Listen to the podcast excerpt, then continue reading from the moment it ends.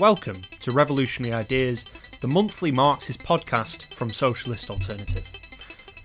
Socialists believe in changing the world. This wouldn't come as a surprise to anybody, but what is our deeper philosophy of change? The Marxist philosophy of dialectical materialism can be a daunting place to start for many. Engels' classic works, like Socialism, Utopian and Scientific, as well as Dialectics of Nature, are both classic expositions of this theory. But in this episode, our regular panelists, Connor and Yara, will be speaking to Dave Jones, a socialist alternative activist in Merseyside, to discuss the relevance of these ideas for us today and how we can begin to get our heads around it. Without further ado, I'll pass on to you three. Hi, everyone, and welcome to this episode of Revolutionary Ideas. This is episode nine of our podcast, and we are here with Dave Jones. So, uh, I want to ask you first. I guess it's a very broad question, but I think this this this kind of theory from Marx's thought is the main thing that people talk about uh, when they talk about the philosophy behind Marxism. So, what what what is it? What does it actually mean? Yeah, I mean, dialectical materialism um, is the the philosophy that that, that underpins Marxism, and basically it's a coming together of of two schools of philosophy: um, dialectics and materialism. And it was Marx that first pulled those two different schools of thought or types of thought, trends of thought together to come up with a new way of, of analyzing the world and interpreting it you know that's that's a good point. And obviously there's these kind of two ideas dialectics and materialism. And i think dialectics is not necessarily a term that you'd hear outside of these kinds of discussions in in kind of everyday life. But essentially it's this this point that everything's always changing and people who are interested in dialectics are looking at processes. They're interested in kind of looking at how things change. Um, and to go back to pretty much the first uh, dialectical kind of philosopher, who was an ancient Greek philosopher called Heraclitus, he said that you can never jump in the same river twice. The river's always changing slightly, you're always changing slightly. And it's about looking at yeah how these things change acknowledging that things never kind of stay in this kind of state of uh, kind of eternally being static and uh, and you know i think that that's a really important way to make sure that we're looking at the world. Yeah and i I, th- I, think just in terms of that as well, I mean, looking at dialectics, I mean, the, the actual word comes from an old Greek word, and my pronunciation might not be great here, dialego, which is basically about looking at a problem or a question from all different angles, testing it out, um, probing it, if you like, to come to a rounded out solution or answer. And I think that's very much ties in with, you know, how we look at the processes within society to try and get that rounded out view of events rather than just a static view. Um, and um, that static view is the opposite to the way Marxists interpret the world and look at it. Yeah, I think there's always kind of like the dichotomy between kind of metaphysics and kind of seeing the static uh, versus dialectics and seeing the processes. And I think, I remember, I think it was Trotsky who compared it to looking at a picture versus looking at the actual world or looking at a film. Uh, and I think it's really important to think about it because I don't think we uh, kind of reject metaphysics altogether. It's useful in some cases to look at some, like to pause time for a second and, and inspect something as it is at one particular moment in time. But I think the point that you made about high dialectics is about looking at everything from every angle is particularly important because when you look at one moment in time, even if you look at all of the angles, you're missing what brought this moment on and where this moment is going. And I think that is something that's really big for Marxists. I think, you know, there's always this kind of joke about Marxists about how we, we only care about predicting the future and we have this crystal ball that you always look at, into. But it all comes down to this philosophy, to the philosophy of inspecting something in its movement. And when you inspect something in its movement, you also look at where it's going and where it's headed. And you're able to make actual predictions that, in a lot of cases, come true. And I think, again, I think it was Trotsky who made the point that it doesn't matter um, if this theory is 100 or in our case 200 years old. If it's the theory that manages to get actual predictions about history, then it's the most modern theory of all. Yeah, and I think the um, that that is so true. It is um, about um, not being tied down to, to when a theory developed. It's around how it's applied today. And looking at those processes so important. One of the, um, I, I, think it was an actual an, an article um, that, that Trotsky wrote. That the, the, it might have been the title of the article, or the title of a paragraph. That the statement he made around the superiority of foresight over astonishment. Um, and I think that's that is so important. And it's not that we, you know, we haven't got there's no Marxist crystal ball sat in the corner of our, you know, our rooms here. Um, but it is about analysing what possibly may happen and looking at, at how society may develop and not caught unawares because you do see people getting caught unawares too often. People with all the right ideas, you know, how many people got so convinced that Corbyn must win the last election. And when they didn't, when he didn't, they were stunned. There was a, you know, they were literally stunned and didn't know how to react. Um, or when the Tory, you know, when the Tories win election, being stunned, having that foresight hopefully um, counteracts that stunning effect, at least upon the the leading layers. Yeah, I think um, you know dialectics is obviously something that is very useful for us so, what's the other half of this? We're talking about dialectical materialism. What's materialism? Uh, Marxists all really obsessed with having lots of, you know, nice, nice things and um, and that sort of stuff. Um, We're just material kind of... girls in a material world, aren't we? it's it's funny because the the use of language is always interesting. And idealism is perhaps in, in common language is seen as a more positive thing than, than materialism. Um, you know, it is the idea materialism in in sort of everyday language can be seen as being fascinated with getting the latest trinket or the latest gadget and focused on getting on in the world, a sense of greed, if you like. And idealism in that everyday sense is about, you know, being principled somehow uh, maybe a bit naive, but being principled. When actually, when you look at it from a scientific point of view, I think the the positions are are reversed, um, and materialism is more around being based in the world um, itself, recognizing that everything is knowable in this world, and that the world exists independently of us. Whereas for idealists, it's it's the opposite way around the unknowable is a key aspect to idealism, with religion explaining everything um, that we don't know, and actually that um, somehow the world doesn't exist independently of us. So it, it's sort of flipped upon its head when you're talking in more scientific terms. Yeah, I think you know it, it, it can kind of seem like quite a kind of lofty academic point this idea of uh, materialism versus idealism. But really, when you look at how that comes into practice, I think it's you know it's very clearly actually not such an academic kind of question. You know, you you will see people that would, you know, use use religious arguments behind their politics and that kind of thing, which of course we wouldn't. But even you know more kind of grounded ideas like you know you'd see a lot of idealists talking about history being made by great men or uh, of kind of big ideas, but Marxists don't see it that way. We'd look at the material factors, the economics, the social relations, uh, forces in society, things like class struggle, and uh, base our understanding on that. And I, th- I think that that's you know a really crucial difference.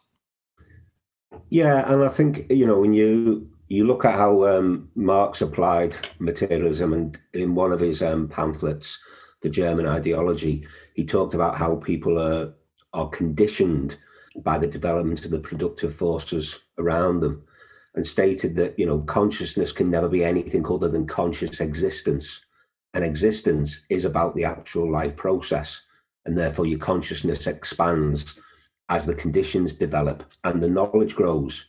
That's what gives us the potential to organize society based on where we are are now, um, and to to use the technology as it's developed to this stage um, to organize it in a way appropriate to our time.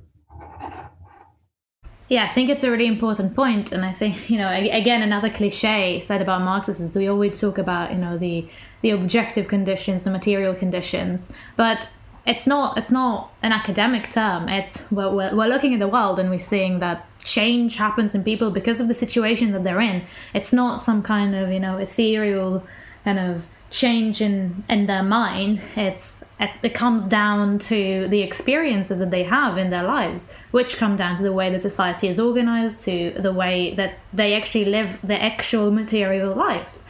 And i think the combination of kind of dialectics and materialism is a great way to actually kind of look at things throughout history and see how that happens so i think the point that connor made before about how there's this perception that history moves through great men. You know, there's this again cliche of uh, like a kind of liberal thought that the First World War started because of the assassination of Franz Ferdinand. But we, as Marxists, are going to point at the processes that brought to the point where this one thing that triggered it wasn't actually one thing. It was just a whole lot of things that kind of culminated. And I think that kind of brings me on to another question that I wanted to ask you. We, we talk a lot about the contradictions, the contradictions in Marxism, the contradictions in history, and I wanted to ask you what what does that mean, and how does that connect to to dialectical materialism? Yeah, I think when we we look at um, society, in fact, when we look at at all elements of life, you can look at the the natural world um, in a similar sort of basis. But when we look at society, there are competing forces at play. Um, for the longest time, for, for certainly longer than I can care to remember, there's been conflicting classes within our society. Um, and those um, classes will regularly conflict. You can see that in a workplace where the, the manager wants, you know, um, to increase the production rates um, the worker doesn't want to wear himself out, and you get that that um, constant sort of um, clashing to to repeat that that word taking place. And through that, you find a, a level of development that comes from that. You reach a new stage, um, you know. So you, in terms of the workplace, you will reach a, uh, an agreement with the manager of how the work will be organised at that time. But you know that the next day, the manager is going to want to push back and the work is going to want to push forward. And and the, that that clash will start all over again. And I think it's those two two different opposite forces, working class and ruling class in this example, constantly coming together, battering heads, if you like, reaching a temporary solution, and then the next day starting all over again. Yeah, I think that that's important. Yeah, it happens through these contradictions. And they're really like the motor force of the change, and to see how things change. And also because we do want to try and work out in advance what direction things are going, we have to look at the the forces that drive the change, have to kind of lift up the bonnet of of the kind of vehicle of society and look at the inner workings of it um, and only on that basis can we you know really kind of get that kind of deeper understanding. Um, and as you said like the real kind of fundamental contradiction that Marx was looking at was the the contradictions that uh, there were between the working class who produced the wealth in society and produced the surplus of that wealth and the capitalists who want to take control of as much as that surplus as possible and you know we can see the results of that in things like austerity in recent years, but also, on the other hand, the fights back against the establishment from the working class, which isn't always uh, totally black and white. But I think when we look at things like Brexit, the Corbyn movement, and all of these kinds of things, we can definitely see where they come from if we look at it like that. And uh, you know, these have both been issues that you've seen the kind of liberal establishment being utterly kind of confused over why these things have come about. Well, it's very clear for us. Yeah, and I, think it's it's also important. I think to to recognise the the impact or the the effect an outside agency can have upon the the situation. Um, so you, you've got the two forces competing, and there can be a sort of equilibrium. What can upset that sort of equilibrium that stops it just um, seesawing backwards and forwards, but becomes a significant change that that takes place? Those um, external forces can be quite um, quite small. If you're looking at a workplace, a small factory, um, it could be a change in the Bank of England interest rates that, that affect that. It can be much broader. Um, one thing I think we need to be aware of now as a potential agent for change, of course, is the the COVID pandemic. Um, you know that is something that that hasn't applied within society, um, certainly for for some period of time within within the um, the Western society, if you like, um, the G7 sort of nations. But that is something that's an external agency that could affect a real change. Now we'll we'll see how that that develops, but it will certainly have an impact. We're seeing the slogans sort of coming out of no going back to normal. Um, and the, the potential is there for that having that um, qualitative change. Yeah, and I think I think COVID is a really good example of what we mean when we say material conditions as well, because it's something that is natural in a way. It's something that had no basis in ideas. It was just something that happened. But the way that it impacts the world is dialectical. It's the way that humans are dealing with this pandemic, the way that humans are dealing with the virus in the first place to make it into a pandemic, and then the way that we've been dealing with lockdowns, with the vaccine, the way that we see how there's this, again, contradiction, this clash between the ruling class and the working class, the, the people who are paying for this and the people who can shield themselves from it. And I think that really leads me uh, well into kind of the base of the processes of change in society, which, according to Marx, according to Engels, according to dialectical materialism, are the working class. Uh, and are the class struggle. You know, there's this famous uh, sentence from the Communist Manifesto about how the history of the, the, history of everything is the history of class struggle. And we are going to talk about that particular uh, piece of writing in the next episode, in episode 10 um, next month. But I think that it's really important to explain kind of why Marx is saying that, you know, history is all about the, that contradiction between the ruling class and the working class, that the history is class struggle. Yeah, I mean, I think um, for for so long, um, you know, since the the turn of the industrial revolution, we've seen the development of the working class, and of course, you know, inherent within the the ideas of capitalism is that the way in which um, capitalism, the bosses um, survive and prosper, is by trying to take as much off the working class as possible, almost you know, to to leave us enough to live um, and little more than that if they could get away from it. Whereas um, from the working class's point of view, we want a, a better standard of living. Um, we want to to take back as much as as our own the value we brought to society. We want as much as that for ourselves as a as a class. Well, ideally, all of it. Um, which will be the overthrow of capitalism, and I think it's it's that that's led to that um, class struggle over the last 200, 300 years. This point about class struggles really interesting, I think, because uh, for those of us that have been out on the picket lines or at a protest and this kind of thing, it might seem very strange to be talking about philosophy, uh, this very kind of abstract subject as it's known to be. And you know not something that might seem immediately obvious when you're out there on the street but for marxists this is something that we see as very important.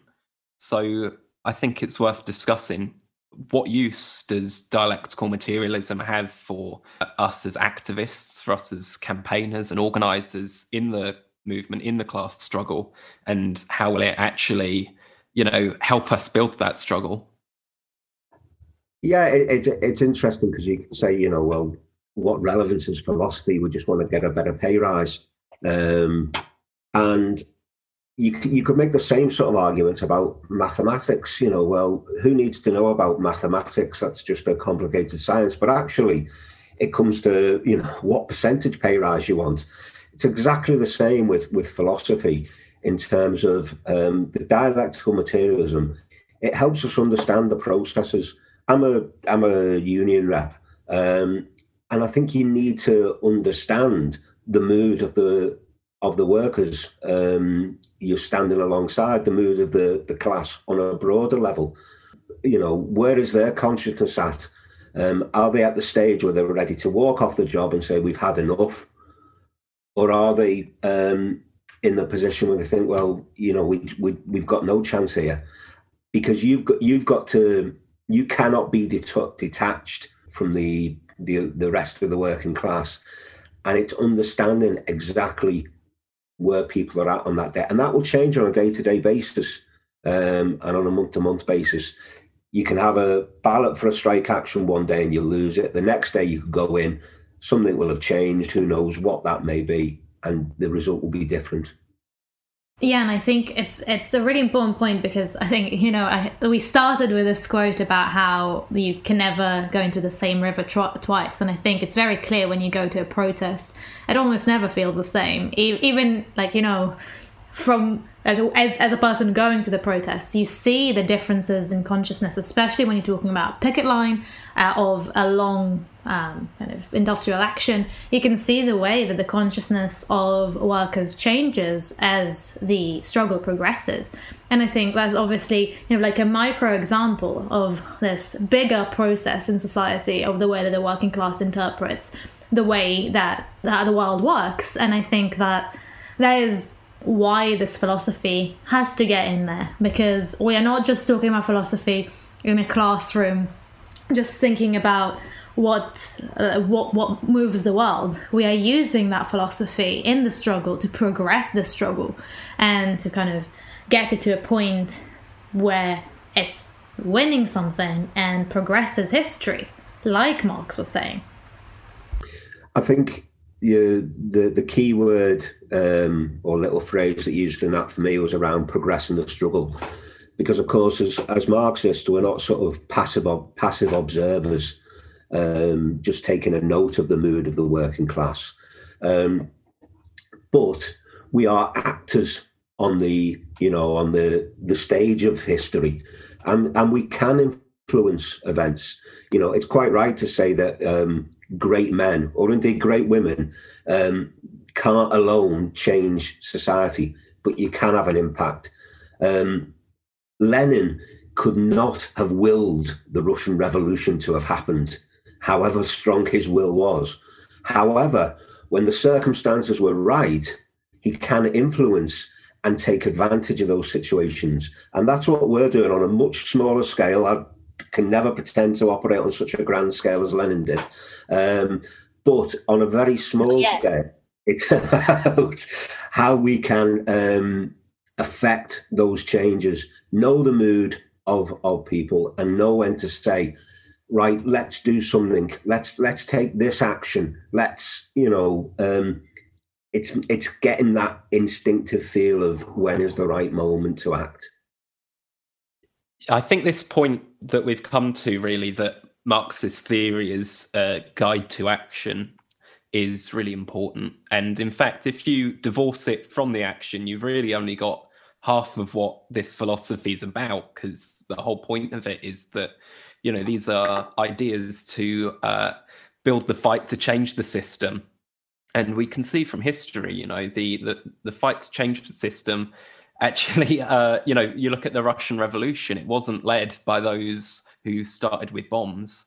But as it said, it was led by those who started with dialectics. The Bolsheviks in Russia, uh, obviously, uh, Lenin among them, led the Russian Revolution, but they did that on the basis of the understanding of society, the understanding of the way class struggle works, and uh, and you know how that can be driven to uh, you know to kind of revolutionary conclusions and how it can be uh, directed to uh, to overthrow capitalism. And i think that that's you know that's why we talk about this so much isn't it? Because it's you know it's a tool for actually helping us build that struggle uh, to change society.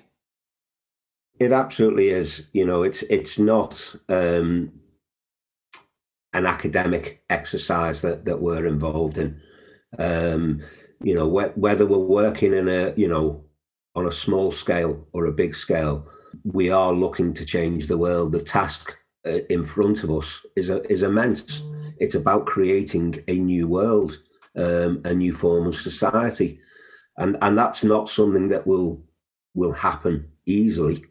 Um, and that's where the the importance of these ideas lies, you know. And we we need to be intelligent in um, in our approach to the ideas that you know as we were discussing earlier.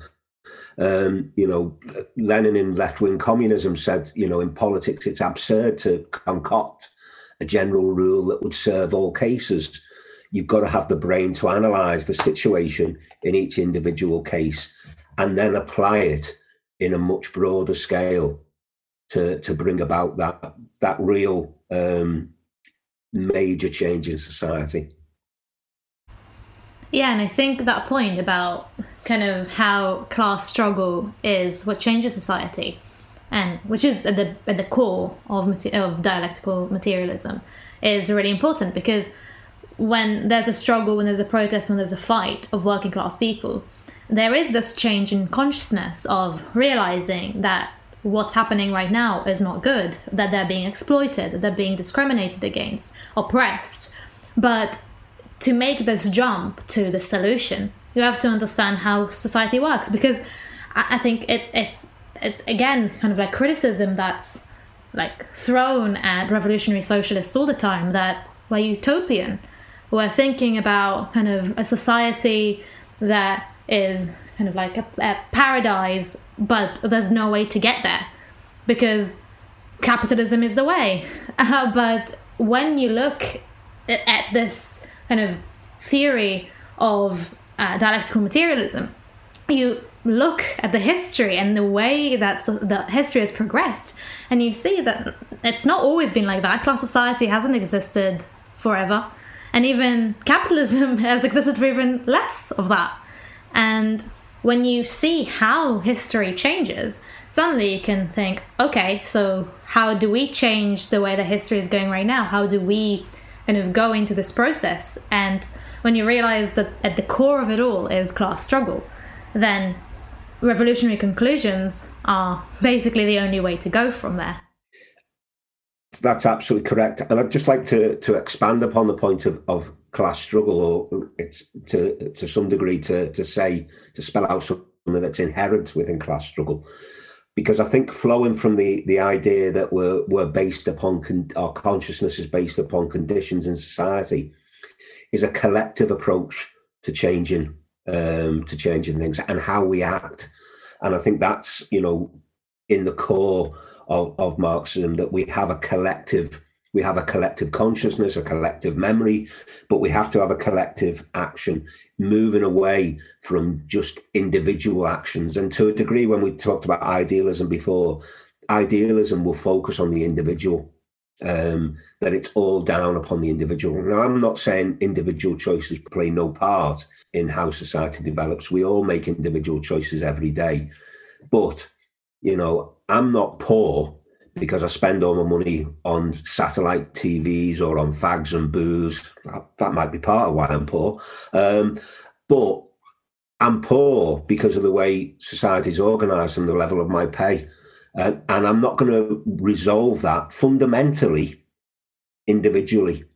Um, fundamentally, you're only going to resolve it by taking collective action. I think that point about uh, being poor is a really good one because you know you could draw this to its logical conclusion. You know some poor people might be poor because they spend all their money on these things and aren't very responsible with their money or because they're lazy is what we're often told isn't it? That uh, poor people are just kind of scroungers that haven't put in a decent day's work in their life. But actually you know even in a hypothetical situation where every poor person in the whole world worked as hard as they could and and, and lived like monks, you know, there'd still be poor people because society is organized on a basis where it needs people, uh, you know, that are unemployed, people that are desperate for housing and, uh, you know, need to sell their labor to uh, make ends meet. And obviously, if that wasn't the case, then, you know, the world would be a much better place, but it's not like that. Um, and that's why we have this philosophy. It's why we're uh, talking about how to change society. And uh, you know, I think the the kind of classic quote from Karl Marx himself about this actually is a good point to kind of uh, bring up that philosophers uh, up to now have only interpreted the world, but the point is to change it, which is obviously what we're trying to do in the socialist alternative. We don't just kind of sit here and talk about dialectics um, and talk about workers on the picket lines and stuff. We're out there uh, supporting struggle and building struggle, and in many cases, leading struggle as well, and uh, fighting for that change. Because, as has been mentioned, it's it's something that you know isn't just going to happen um, just from willing it. We've got to kind of actively go out and build that and fight for that change. I think it's also important to say that this theory did not come out of books and sitting in a university hall. It came out of being part of the struggle. When Marx said it, he didn't just say it because he liked the sound of it. It's because this philosophy came from him and Engels being involved in those struggles, seeing the conditions that workers uh, have been in, talking to the workers, seeing how their consciousness has changed, and studied history to see how we got to that point and how we're going to change it, and actively involve themselves in the attempts to change it. I think that's you know that, that that's so true, and I think in um, it's important to to take the time to to look at what's going on in society you know, and to read and to study. That that's um, I, I don't want to downplay that, but um, if that's all you're doing, you're going to fall short. You're going to be that passive observer. You have got to be, to, to coin a phrase, be out in the streets. Um, now, of course, I'm speaking generally. There are people because of their individual circumstances, um, you know, who aren't going to be able to literally be out on the streets.